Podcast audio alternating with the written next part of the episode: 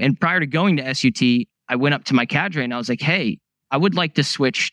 Instead of being an 18 Bravo, I'd like to become an 18 Delta. He asked me, why do you want to be an 18 Delta? I said, because I know what it's like to be a patient. And I this is exactly what I said. On my future best friend's worst day, I want to be the one that they call to help them.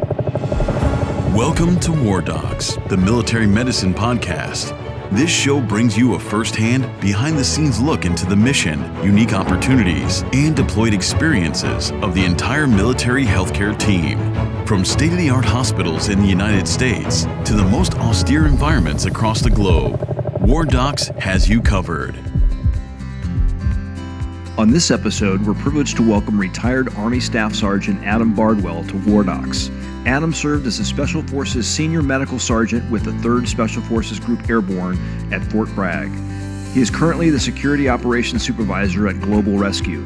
You can learn more about his bio on wardocspodcast.com. In this episode, you'll hear about the training that Special Forces medics receive and how this is put to the test in real world situations such as deployments to the CENTCOM AOR as well as Africa. He talks about preparing for prolonged field care scenarios and other interesting training opportunities for Special Forces medics. He also describes some challenges associated with transitioning from working with elite teams in the military to the civilian sector. I'm your host, Dr. Doug Soderdahl, retired Army urologist, and I'm joined today by my co host, Dr. Wayne Causey, active duty vascular surgeon. Today, we're privileged to welcome retired Army Staff Sergeant Adam Bardwell to War Docs. Adam, thanks for joining us today. I appreciate you guys having me. It's seriously an honor to be on here. You guys have had some absolute giants. So thank you for having me, guys. Adam, your story of interest in the medical field goes way back to the age of 10. Tell us about what spurred your interest in medicine. So my my interest in medicine was planted at a young age. Some unfortunate events happened, but my interest in becoming a soldier began a lot sooner, probably around 6. It just felt like it was my destiny. I wanted to do it my entire life. You can ask my friends. I was always the dude who wanted to play in the neighborhood. I'm like, hey, let's let's play soldier. Let's play war. You know, I'd always get mad at them, like, hey, you guys aren't playing hard enough. What's going on?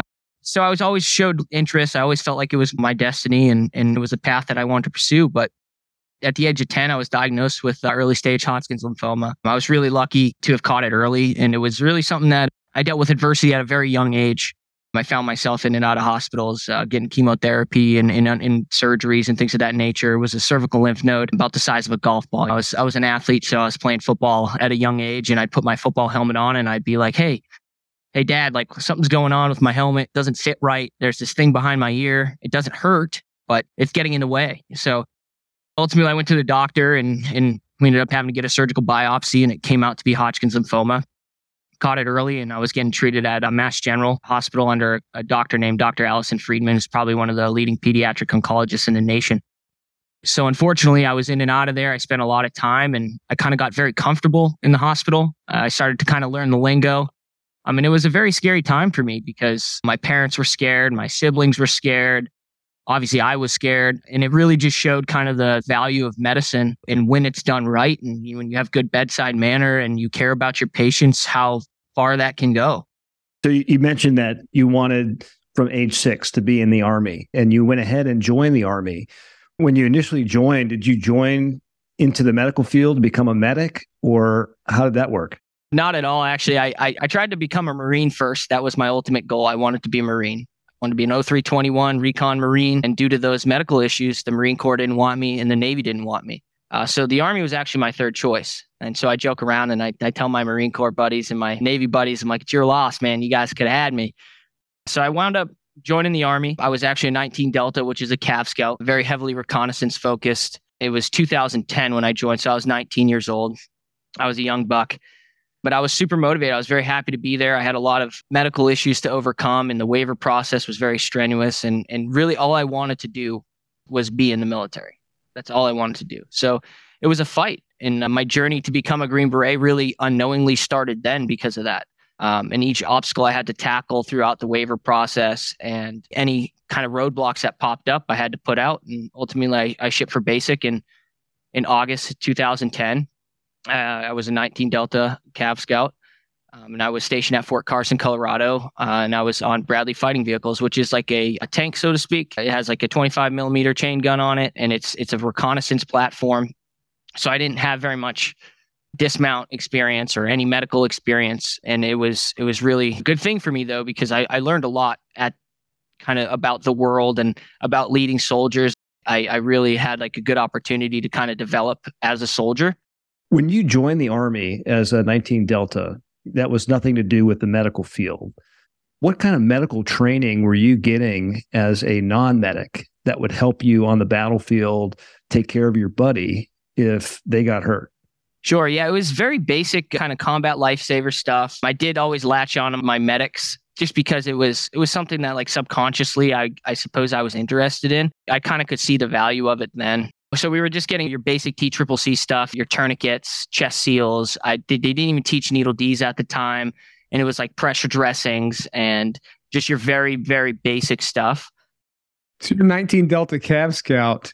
What prompted your interest to become Special Forces? I mean, how did you go through that process and decide what you wanted to do? First of all, it kind of goes back to my failures, right? So when I was when I was a Cav Scout, I went to Ranger School as a brand new E4 coming out of a mechanized unit. I had no idea what I was doing. I went out to a very doctrinal patrol based type environment where that I'd never never seen or done before. I was used to being on Bradleys. They were mechanized. So I go out to Ranger School in 2012. I'm an E4. I show up there. I have no clue what I'm doing. I'm there for 60 days. I fail, right?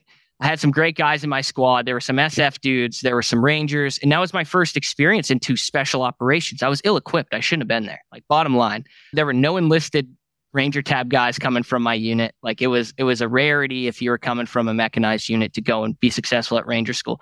The one guy who was successful at Ranger School came back, went to selection like right away. That was the standard. There just weren't Ranger tab enlisted guys in, in my unit. So I go to Ranger School, I fail, and really I learn I'm able, like, although I failed, I was able to really expose myself to like elite people. And I just remember being, I want to be like those guys. And like a lot of them were option 40 young Ranger Regiment kids, but I was jealous of them. I was like, what, what did you guys, how did, what are you doing? They're like, hey, I'm a, oh, I'm in Ranger Regiment. I'm an 11 Bravo. And I'm here because my squad leader told me if I fail, I go back to the regular army. I'm like, well, okay, well, what do you guys do? And, and they're the tier one direct action unit and supporting of other tier one units, etc. So linking in with those guys, I was able to pick their brain. And then there was a Green Beret in my squad as well. And I, I picked his brain and I felt like I aligned more with the Green Beret mission. So even though I failed, I took something away from that school. So when you went back to your unit, what happened? You'd failed Ranger school. What what was sort of the the next step? The next step, I mean, obviously, I, I kind of held my head in shame coming back as a Ranger school failure, and I'm not proud of it, but it's it's how you respond to that failure is what's going to define you as a person. Shortly thereafter, I think I came back in about November and and right around spring time frame, I was like actively trying to go to selection, basically because of the GB that was in my squad there. So I came back and I was like, I, I took my medicine, I made my E5 pretty quick, and then I I went to selection shortly thereafter, and it was history from that then on. So, how did you go about making the decision to be 18 Delta Special Forces Medical Sergeant? And what did you do after that initial training to enhance your combat medical skills? When I was selected in 2014, I was selected as an 18 Bravo. So I wasn't even supposed to be an 18 Delta. So I showed up to the Q course under the pretense that I was supposed to be an 18 Bravo. And when I got there, there's hold times and things like that, waiting to pick up classes for certain certain parts of the Q course and there was a there was a group of guys there talking, uh, and we're waiting we're waiting to pick up first phase. It's a phase called IUW, which is where you regate and you do all your your land navigation and uh, things of that nature over again. So it's basically like selection 2.0, so to speak. So waiting to pick up on that class. I hear I hear this guy named Elliot Robinson, and rest in peace, Elliot. He he actually died in Afghanistan due to a non-combat injury, and I never actually had the chance to tell him, but his mentorship changed the trajectory of my life and the fellas he was talking about who were who were his buddies and his fellow deltas as well i could overhear them talking and they were talking about they were trying to diagnose a sports injury. I think it was like an iliotibial band syndrome or something along those lines. And because of my past history and being in and out of hospitals i knew how doctors talked. And so i was like man these guys sound really really good. They sound like they sound like doctors. Like what i want to be like them and so I kind of latched onto them and I would pick their brain about SOCM and, and I learned about SOCM and the advanced skills that they were working on. And I felt like it just was more of a fit for me. So I, I ended up completing IUW. I go to SUT. And prior to going to SUT, I went up to my cadre and I was like, hey, I would like to switch. Instead of being an 18 Bravo, I'd like to become an 18 Delta. He asked me, why do you want to be an 18 Delta? I said, because I know what it's like to be a patient. And I, this is exactly what I said. On my future best friend's worst day, I want to be the one that they call to help them. And he was like, that's the best answer I ever heard. Roger that.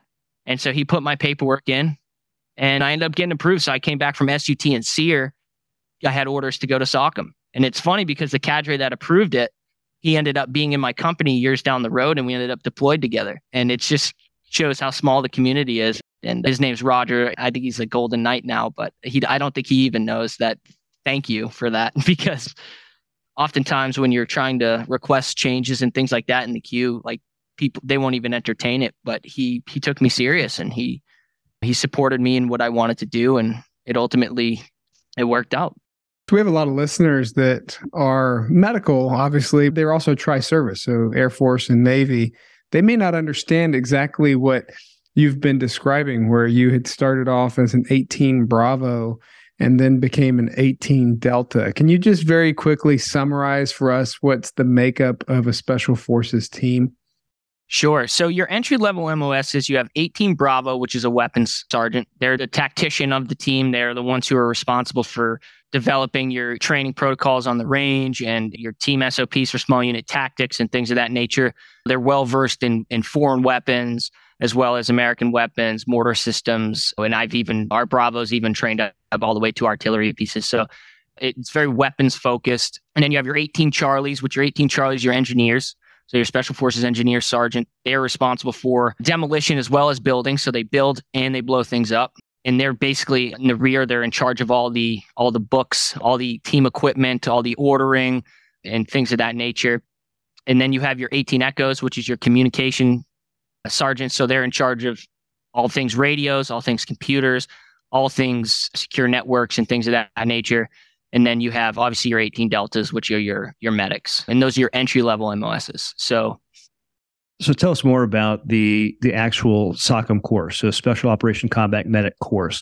What kind of things do you learn? How long does it take? And do people fail out of that course? Yes, people people definitely fail out of that course. And SOCM for me personally was one of the hardest things that I've ever been through. I lived in that schoolhouse. It's a nine months course if you go straight through. Very seldom do people go straight through. You're going to fail something. I failed A&P, which is anatomy and phys- physiology. And you learn everything from band aids to chest tubes and, and everything in between. Even if you come in off the streets, no medical experience, they're going to put out an insane product, a very capable product of people who are ready to go do their jobs. And they really prepare guys and gals to show up to their team or whatever unit and, and be ready to make an immediate impact. And that's one of the things that when people are going into a special operations career or ending up on an ODA, you'll hear that one of the only MOS that shows up ready to do their actual job, right? Like to do their their doctrinal job is an 18 Delta. Day one, an 18 Delta is going to show up to a team and be able to do their job. Whereas an 18 Bravo is going to have to learn certain things, certain advanced CQB tactics, or an 18 Echo is going to have to learn how to set up certain pieces of equipment that they don't learn in the Q course. But an 18 Delta shows up and he just needs to learn other people's jobs and refine the 18 Delta's responsibilities. So let, let me let me expand on that a little bit. Tell us some of the complex situations that an 18 Delta would find themselves in and and why is it you think the way that you do? To put it in the context of what 18 Deltas are preparing to do, the complexity of the mission sets that are happening within the special operations community, whether it be MARSOC, SEAL, or SF, Ranger, CA, whoever whoever has SOCM grads, it can be it's like rolling up on a car wreck. Like they're preparing for rolling up on a car wreck, high speed car wreck. Picture family of five slams into a post in the middle of a highway in a country that's three times the size of Texas with little to no infrastructure. And they're the only person, they're the highest trained medical person in a 500 mile radius. And that's a huge responsibility. So when you have to look at the people that you work with, their wives, their children, their parents, whoever, and know that you are the first person that they're going to to call when they're hit or if they're they're hurt or injured, that's what a that's what an 18 Delta is preparing for. Or that's what a special operations combat medic's preparing for is to be that that first life-saving capability in a person's worst moment in the in the worst conditions in the worst environments in the most dangerous places in the world so, did you ever find that there was a, a, pathway where if you had that situation, even though there's no physical resource that was close to you, that there were outlets of ways in which you could at least get advice on what you should do medically? Because you have, let's say you had, in your example, you had five patients and they're going to be triaged to different categories. Were you able to ask for assistance, for instance, from other people? That's something that is the special operations community and the special operations medical community specifically is really at the forefront of is developing that capability through telemedicine is is something that is is huge, uh, especially in the prolonged field care setting. The ability to be able to call a doctor and have an, an 18 Delta be walk through a certain surgical procedure is something that we trained and that 18 deltas do train to implement but they have to have the tools in order to be able to set it up. If you find yourself sitting on a patient for days on end which in many cases africa is a very prime example a lot of people have ended up having to sit on patients for four or five days you have to know how to use the resources at your disposal and telemedicine is one of them. So having a doctor walk people walk walk them through amputations debridements and, and things of that nature. Tell us a little bit about the first time that you found yourself in a similar situation where something bad happened medically, people required care, and you were it. And evacuation was not simple, communication was not easy, it's austere. What were you thinking at that time? And, and did you feel prepared? I was in Syria one time. It was a three truck convoy. We were just heading to, I don't know, we were heading to like another base where one of our sister teams was at. They had some Marines with them, and the Marines were pulling the outer guard for the base and everything like that. So it was two trucks of ODA members and then one truck of Marines. And the Marines uh, had their their battalion sergeant major and their battalion commander in the same truck. And they were driving over a bridge. It's only three of us. I'm the only medic. Um, they have these terrible nods, and and in the distance there are these oil refinery things burning, so it's washing out their nods. And they come over this bridge, and the SDF have set up a serpentine, but we can see it because we have good equipment. The Marines, on the other hand, are driving with like the one toilet paper tube, and they come over and they hit this this serpentine pile of it's like a dirt pile, so you have to weave to to slow down. But they didn't see that, so they're going probably 25 miles an hour over this bridge. They end up hitting this serpentine, this mound, and all we can see is the truck. It looks like it falls off the bridge, and it's got a, an exterior gunner. He's hanging out the hatch. It's got a driver TC the battalion CSM and the battalion commander in it. So that leaves only two trucks. They fall into this like probably it looked like they fell off the bridge, but it was actually like a wadi on the other side that was probably 20 foot deep. It was a MATV that fell in there and it just gobbled it up. Like you couldn't even see the top of the MATV and it and it rolled over to the side. So immediately, here we go. We have a mass cal on our hands. So we come over the other side of the bridge. I jump out. My commander in these moments, this is where kind of you have to wrangle people as the Delta to make sure people are doing their responsibilities, right? So, like my commander, he wants to help out. So he puts his microphone down or his his radio down and he jumps out. I'm like, get get your ass back in that seat. You make the call up to higher. Let's get people out. And he did. Of course, he knew he knew what he was doing. I, it just he he wanted to like get out and help right away because he was a Marine private back in the day. So he went Marine private when he saw the Marines go off. Long story short, I jump out, climb down the wadi, and I'm thinking we're going to have a dead gunner because it's over on at the top. Luckily, due to the fact that the gunner had his harness on, it pulled him in. And when I came around the top, the hatch had been closed, so I thought he was decapitated. And the, the 50 cal had been like mashed into the ground and bent. And so I was prepared for the worst. I, I come around, I, t- I, I look around, I don't see any gunner who was just previously hanging out of the hatch. And I look and I'm like, Gunner, you there, buddy? And he's like, I'm here, Sergeant. And I'm like, Are you kidding me? You're you're alive right now? And he's like, Yes, Sergeant, my knee hurts. okay. So I'm trying to get an up of everybody in the truck, and everyone's kind of panicking because they'd just been in this pretty violent rollover. I was able to pull them out. It was five guys, I conducted hasty neuros on them. We had some musculoskeletal injuries, but they were minimal. We got really, really lucky. But the biggest complexity there was one, the vehicle recovery, and two, the response time from a second medic. And so, from a resource standpoint, had that gone worse, I only had so much medical equipment, and our dust off was coming from an hour and a half away. So, it wasn't like it would have been quick.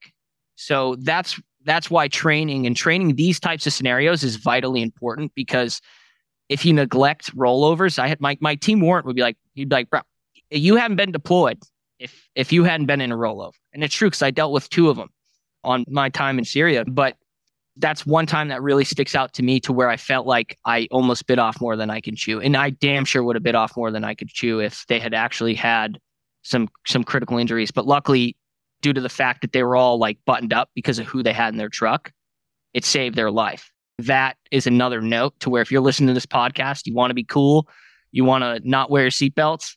It's like one of those things that can truly save your life. I saw it happen and it makes your medic's life easier. So just just do it.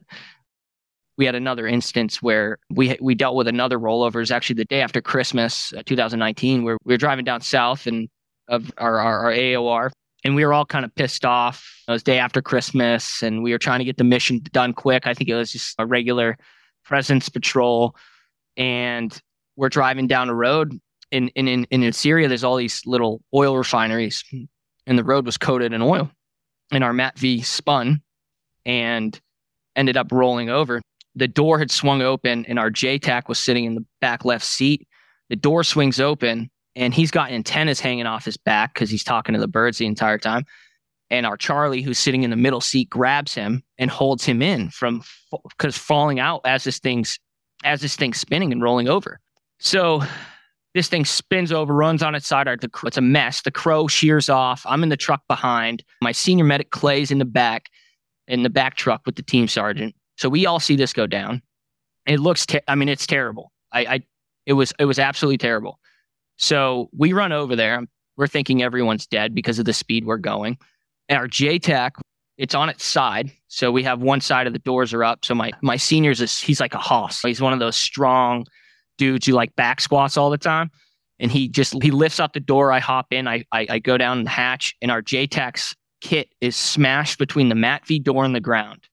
He missed decapitation by literal inches. And if it wasn't for our Charlie sitting in the middle to grab him, he would have been dead. I, I don't know how he didn't die. So this one was a bit more serious than the Marine one. I ended up having to get in there, cut his kit off. Our, we had our Terp in there, our, our detachment commander. We had our EOD guy. We had our Charlie who was sitting and gunning in the, in the seat. We, obviously, we had our JTAC. Our biggest concern, and everyone was like A&O times three. Neurologically, everyone seemed to be intact. We had a lot of guys complaining about head injuries. But we weren't very far from the FST. We were maybe 30 minutes away. So if we were to self recover, we ended up calling for QRF. They came out and picked our guys up. But it was one of those times where we felt we had other assets, other people out doing missions, and we only had one dust off asset at the time. And the weather was really shaky. So if we were going to call for medevac, I felt like we had to be sure that we were going to use that asset and take it away from other people in the country. These guys were awake and talking to us. There were injuries that came out later, fractured neck, fractured back, and things like that. But it ends up becoming you have to make the call on the on the battlefield based on how they're presenting to you. So in this case, everyone we felt like was stable enough to where we didn't have to call for a dust off asset. We wanted to bring them back to the FF, FST, have them evaluated by our docs, which is about a 30 minute drive. So we call for QRF, we get them evacuated, our JTAC was probably the most critical, critically injured guy. He had a fractured back, and our Terp had a fractured neck. But that all came out in the wash after. However, like I said, they were neurologically intact. Take us through that. So you here you are. You're you're probably one of the most highly trained military medical point of injury providers that exists at this point. Tell us how you were trained to make the decision as far as someone stable or not stable? And then also tell us what equipment you made sure that you had with you when you're going down a convoy where you may encounter injuries and you're the only person to provide care. looking back, it's one of those things that you'll play over in your head. And, and I know my team sergeant had a hard time with it and was was worried that we didn't make the right call. And I actually talked to Pete McGuire about it after the fact, who you've had on this podcast. And, and he's in agreement we did the right thing. My team sergeant's now in agreement that we did the right thing. But MACE cards are super important. You can really track kind of neurological deficits as well. And that that was the big thing we were looking for. And they were walking, they were ambulatory. And we and my Charlie was well within his character. The first thing he asked for, he's like, Man, I need a cigarette. So I knew he was good, although he was pretty injured. He had some some blood coming from his head. But in combat, those things that you would normally right away evac like, hey, get on a spine board for, you don't have that luxury especially if your vehicles can't facilitate that type of transport, right? Like a MATV is poorly set up for that. So you can carry a spine board, yes, but if you can't actually put the patient in a safe way and transport them in a safe way, it's useless. So you have to you have to carry the equipment that's going to fit your vehicle and the loadout you have because there's nothing you can do about it to change it. And what we were we were relying on just our best judgment and and really just going off of vitals neurological assessments, pain assessments, and, and anything that stuck out in terms of any numbness or tingling. And we we had to make that call based on what we had and, and the assets that we had. Because that's your decision, your treatment is not always going to be the gold standard. It's going to be based off the situation and the context of where it's hurt and what you have at your disposal. And in this case, we had, I think, one dust off asset for the entire country. So we can't burn that up over people who are talking to us because what happens if our sister team steps on an IED and now you got some dude who's urgent surgical? Like the guy with a broken back's going to live, but the guy who's urgent surgical isn't. And those are things you have to think about. It's like chess. You have to make sure you're not hogging the assets in the country. And and that's ultimately we made the right call. But we ended up getting them back to the FST and weather was black. So even if we wanted a bird, we wouldn't have got it. So we had to sit on them for about 36 to 48 hours for the guys who were getting evac to Erbil. Yeah, and that's an important concept now, especially that the casualties aren't occurring as much as that the evacuation times, the assets are spread out farther. And so you actually have fewer assets for medevac, and they're also spread out a larger geographical distance. So if you do go to medevac somebody, there's less and it's more travel time. So you actually have a fairly significant decision making that you need to make in order to evacuate people. What about your kit bag? So here you are, you're on a convoy, special forces medic and tell tell us what you make sure that you have with you. I always make sure we we always carry fresh whole blood. That's the gold standard now. We that is that is one of the newest, I guess, newer improvements that special operations medics are carrying is blood. That was always we never left the gate without it. We'd have it in like a Dometic cooler because we didn't have the blood coolers. The other thing is we were always prepared for mass cals.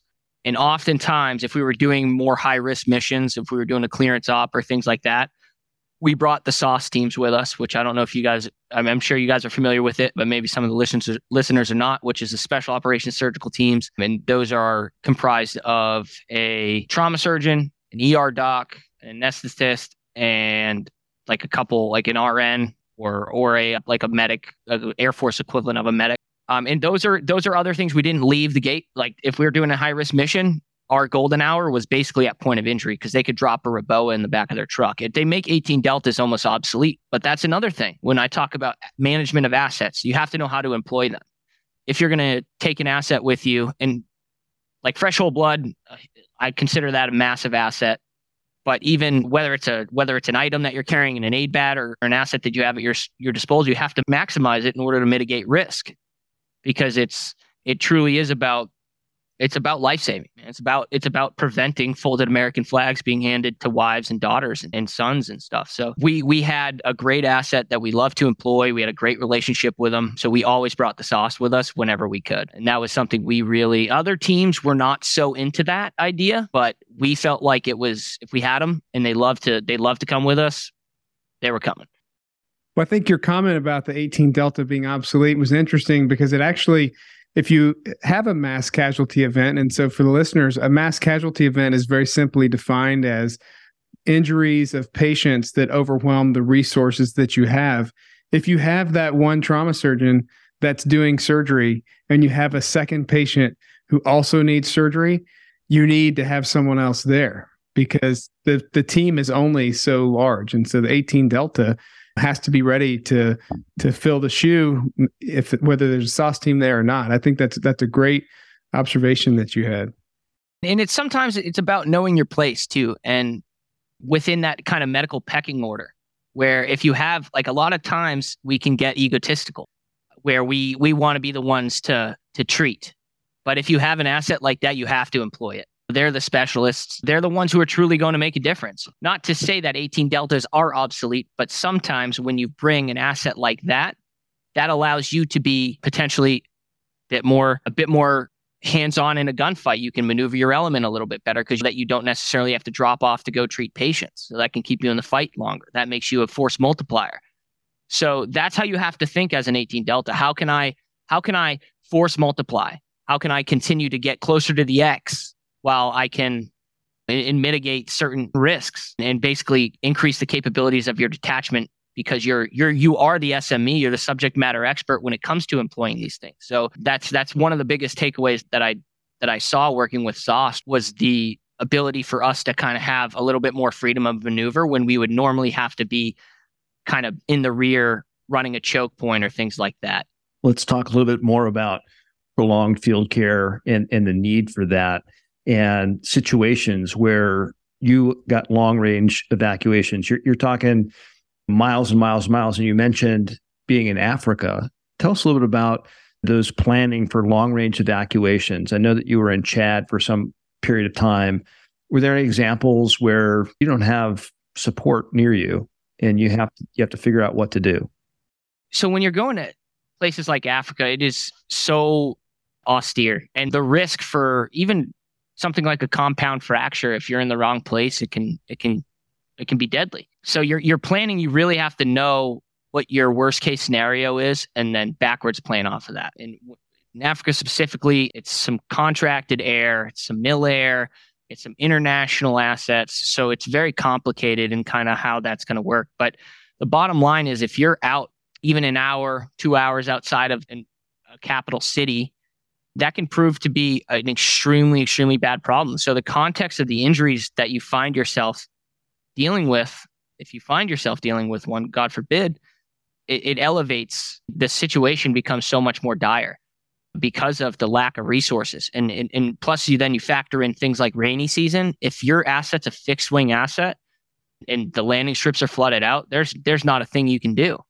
You're gonna you're gonna sit on that patient until you can figure something else out me personally, luckily, I never had to treat anyone in Africa on it, like on our detachment. But there are guys who have had to sit on patients for four or five days and really have to, and American patients, they, they're, they're detachment members and really have to, like I talked, talked about before, was leverage those telemedicine assets. And the preparation for that theater looks a lot different than it does for preparation for CENTCOM, for our preparation for Syria. It's a lot more prolonged field care focused you have to really increase the capabilities of your detachment as a whole.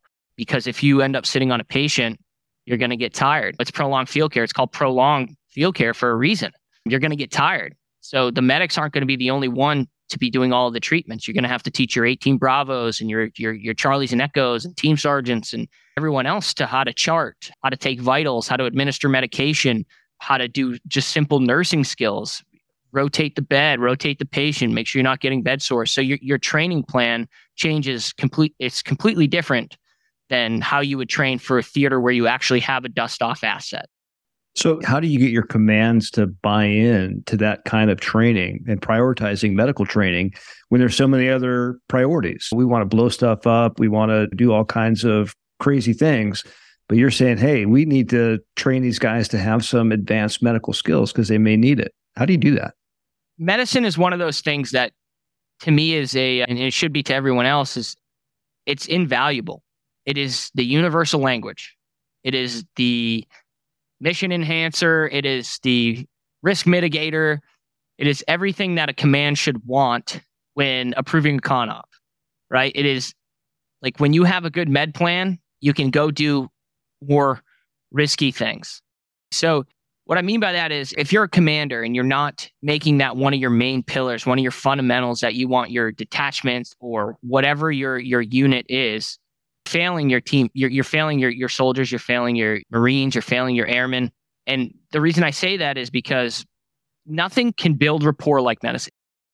Yeah, I think that medicine is the the one thing that we all care about, right? I mean, I want my health to be perfect. He wants his health to be perfect, and if I get hurt, that was the thing that scared me the most when I was in southern Afghanistan was that if I got hurt as the only surgeon there, who was it that was going to take care of me? So I wanted to make sure there was a good medical plan to take care of me if I was the one to get hurt. So. You're exactly right. You're exactly right.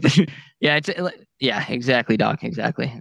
And we've talked to commanders who have been injured themselves, and they were very, very happy that they had prioritized the training of the unit because it can't be just all in one guy to be, hey, that's the medic. He knows everything. No one else has to know anything.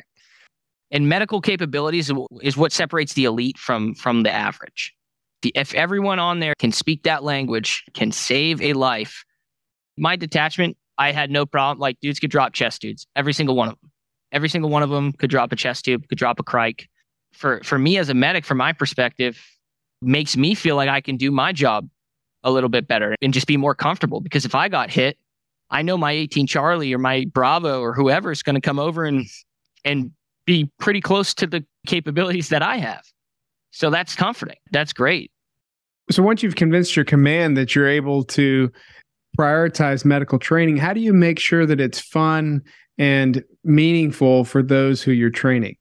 The delta set the tempo, right? So you have to you have to make it fun. You have to make it applicable to what guys want to do. Like guys are going to want to shoot all the time. So how can you incorporate medicine on the range, for instance? I would do things like when I was in research, I would take my 18 Echo. I'd be like, hey man, what are you doing after lunch today? I gotta I gotta do a run. Come over, be my assistant for my run because that's realistic, right? I'm gonna most likely work a patient with somebody on my detachment. So integrate them into if you're if you're a third grouper, have them over at the JSOM. If you're in research, bring them over and have them work with you on your runs. My team sergeant was great at it. He wasn't a Delta; he was actually an Echo prior. His name's John McAndrew. He was one of my one of my mentors and somebody who I truly truly value. I'd follow to hell and back. I've been to hell with him. I'd go back a bazillion times. He, as the detachment team sergeant, really set the tempo with that he showed interest, which sparked the interest of other guys, right? So he was the dude who's like, stick me with an IV or put a tourniquet on my leg and and things of that nature. And that's you have to get it in where you can. So if it's got to be a priority, it's a pain in the ass to, to train on. Like no one wants to carry casualties around, but if you're doing a CQB hit and you're not working casualties into that in training, that's an opportunity that you missed out on because chances are if you're getting up close and personal with the enemy, you're going to have people get hurt. So train realistically and be disciplined about it.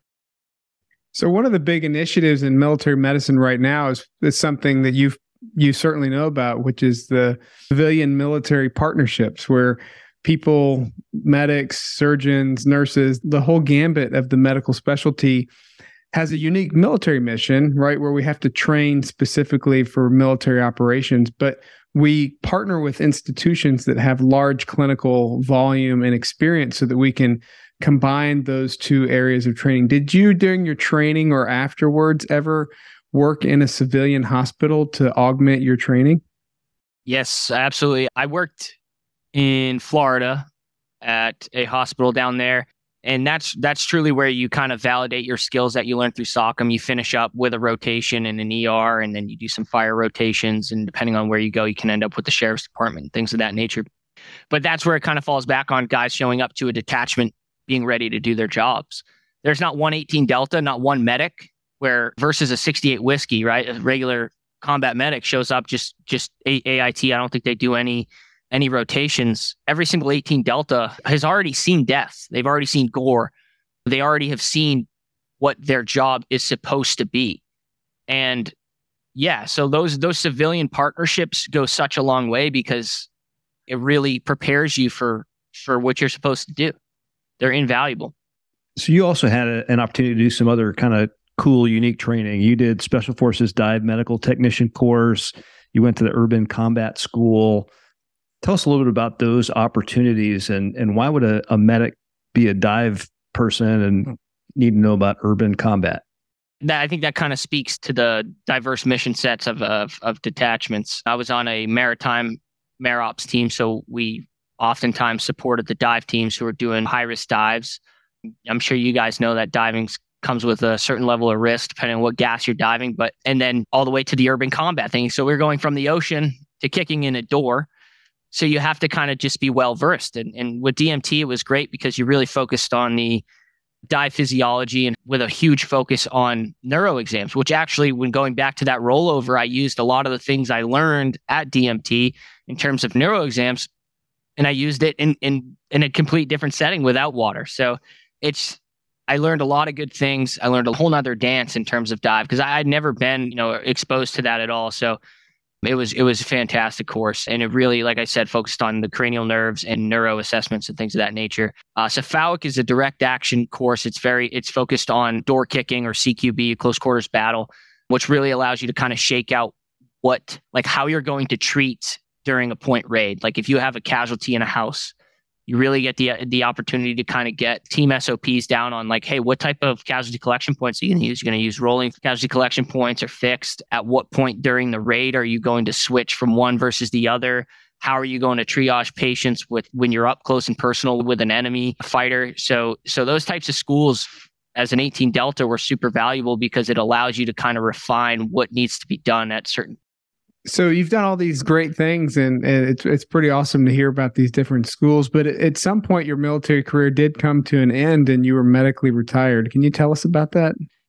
So i was medically retired. I finaled out last october transitioned out of the military due to some degenerative issues of my spine with some radiculopathy and things of that nature. And it was, it was hard. The transition out of the military is not easy. It's it's one of those things where that's all I knew, really. I, I've only ever been on a team. I'd only ever been, whether it was on the civilian side, growing up playing sports, then joining the military right out of high school, basically, that void needed to be filled. And when you when you kind of get out and you're out on your own and you you kind of leave the community, it's not easy, especially to walk away at what I felt like was the peak of my career where I was shoot moving, communicating and medicating very at a high level. At least I felt like I was. And so to have to hang that up was tough. And that transition what was not was not easy and it will not be easy. And that's why I'm doing this podcast. I'm getting out of my comfort zone to try and to try and tell people that it's okay that if you're injured you can there are avenues there are things you can do to help yourself to, to increase your quality of life if you have to you have to call it quits there's no shame in it when coming from the, the SOF community and talking to my buddies who are doing it now and who are injured, they're like, "Hey, man, are you are you worried about ridicule and people calling you a coward?" And and for sure, I was. And now looking back in retrospect, the only approval I ever needed was the approval of the guys that I went to war with. So if there are dudes out there listening to this podcast and you're hurt and you you need to throw in the towel, like there's no shame in it. It's okay. Your fight's got to come to an end at some point and and you got to do what you got to do the grass is greener on the civilian side. You just have to water it. You got to put in the work. You have to find your new mission. You have to find your new purpose.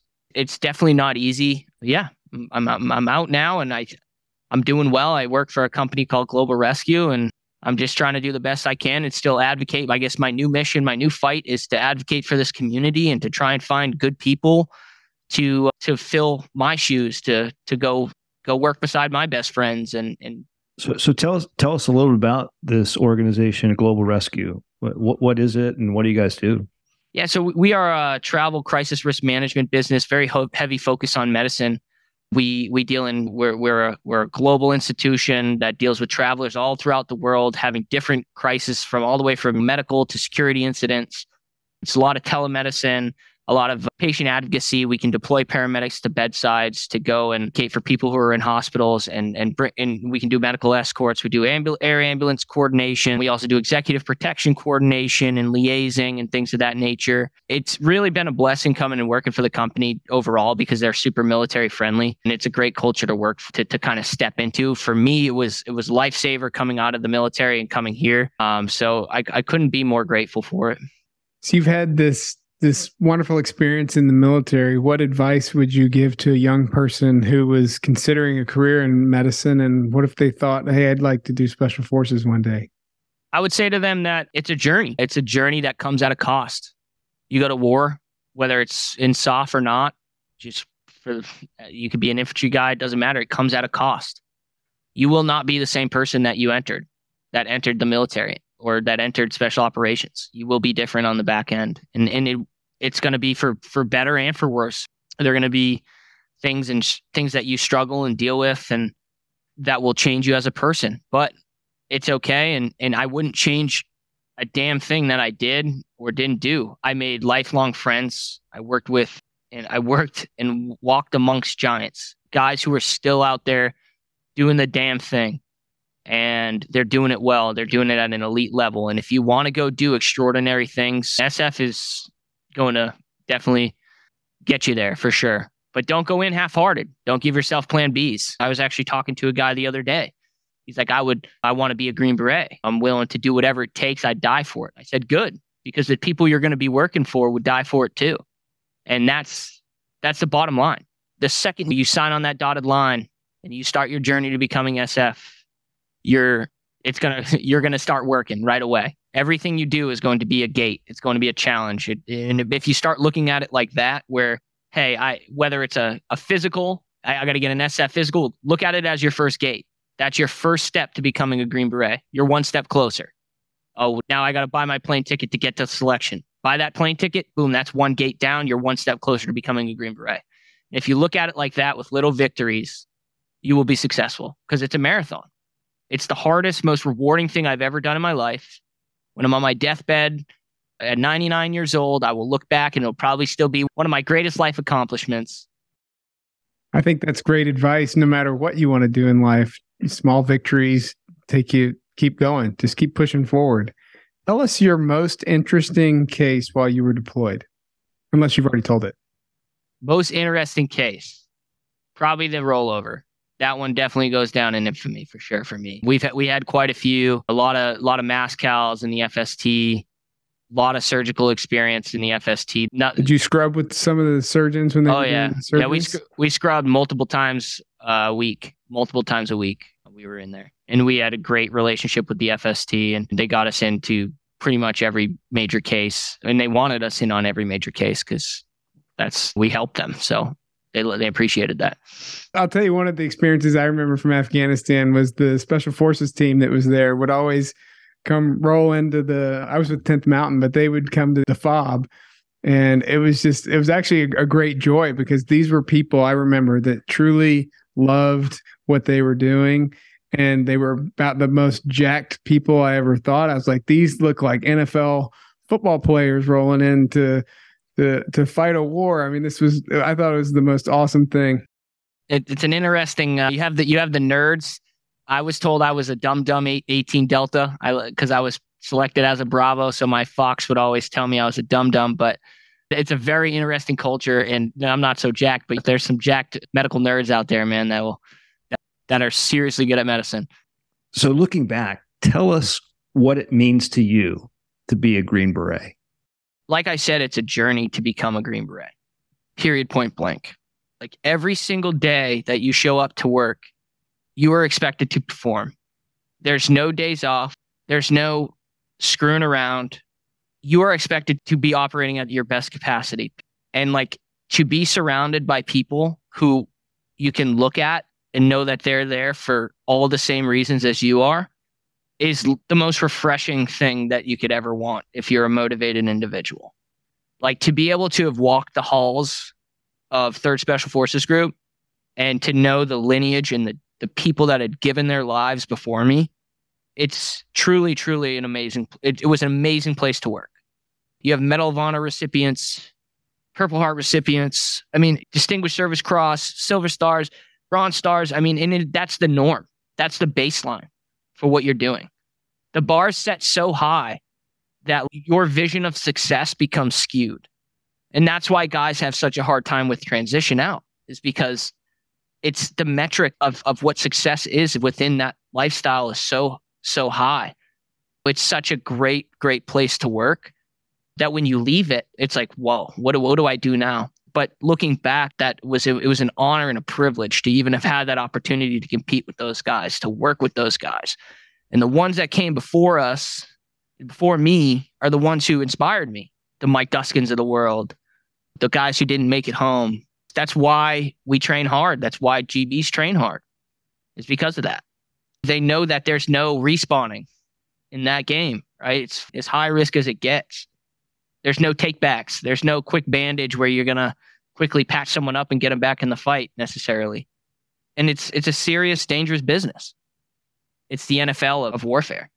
Like that's where you go. If you want to be an elite warrior, you go become a Green Beret, and that's it. So you mentioned that when you look back, you're 99, look back in your career, you say this was the best time in my career. What would you say other people would say about your career? What would you want your legacy to be? How did you comport yourself as a special forces 18 Delta during the time that you were in the military? I feel like my legacy is not something that I should want to be written. I want my legacy and my, my actions to speak for themselves. I want to try and add as much value as I can to the community. Even though I'm terrible at podcasts or whatever, I'm I'm out here trying to advocate and I'm trying to, to educate and that's what I want. I just want my actions to speak for themselves and I want to add as much value to the world as I can, whether it's here or or to my neighbor or on an in on another continent. It does not matter. That's that's what I'm here to do. I'm here to spread positivity and I'm here to to to talk about my struggles and and and I just want to be an open and honest dude. That's it. We've been speaking with retired Army Staff Sergeant Adam Bardwell on War Docs podcast. Adam, thanks again for sharing your experiences and insights with us. And, and thank you for your service to the nation. Best of luck with whatever comes next in, in your career and your experience. I appreciate you guys. Like, seriously, thank you for having me out here and, and on the podcast. Thank you for listening to War Docs. We sure hope you enjoyed it. War Docs is a nonprofit organization supported by donations from listeners like you. Please follow and subscribe to our show on whatever platform you consume your podcasts, and rate and review this episode, and share the show with your contacts on social media.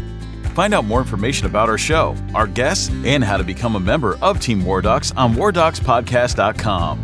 Thank you for your support. If you like war stories and medical drama, War Docs has you covered. Spread the word